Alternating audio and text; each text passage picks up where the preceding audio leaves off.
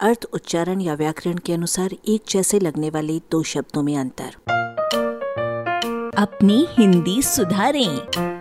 नववर्ष और भारतवर्ष। समस्या नव और भारत की नहीं है वर्ष की है। वर्ष का यूँ तो मूल संबंध वृष यानी सींचना और वर्षा वृष्टि से है पर इसके अन्य मुख्य अर्थ विशिष्ट कालखंड और विशिष्ट भूखंड हैं।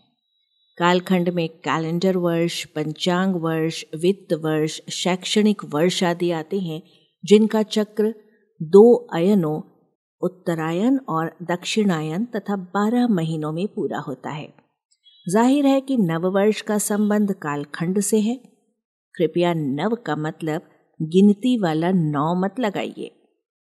भूखंड में किसी द्वीप, महाद्वीप का कोई मुख्य भाग आता है। भारतवर्ष में यही वर्ष है। पुराणों के अनुसार जम्बू द्वीप के नौ खंड थे। उनमें से एक खंड भारत खंड था, जिसका विस्तार उत्तर में हिमालय और गंगोत्री से लेकर दक्षिण में कन्याकुमारी तक था और पश्चिम में सिंधु नदी से लेकर पूर्व में ब्रह्मपुत्र नदी तक था।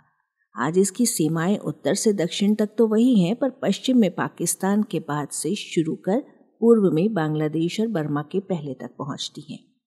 वर्ष का अकेला प्रयोग हिंदी में केवल कालखंड का सूचक है।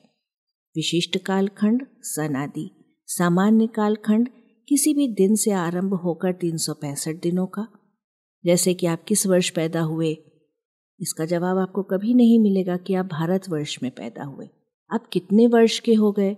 शिकायत की बात है कि यद्यपि व्यक्ति के जन्मदिन से उसके जीवन का नया वर्ष आरंभ होता है फिर भी उसे नववर्ष नहीं कहा जाता है।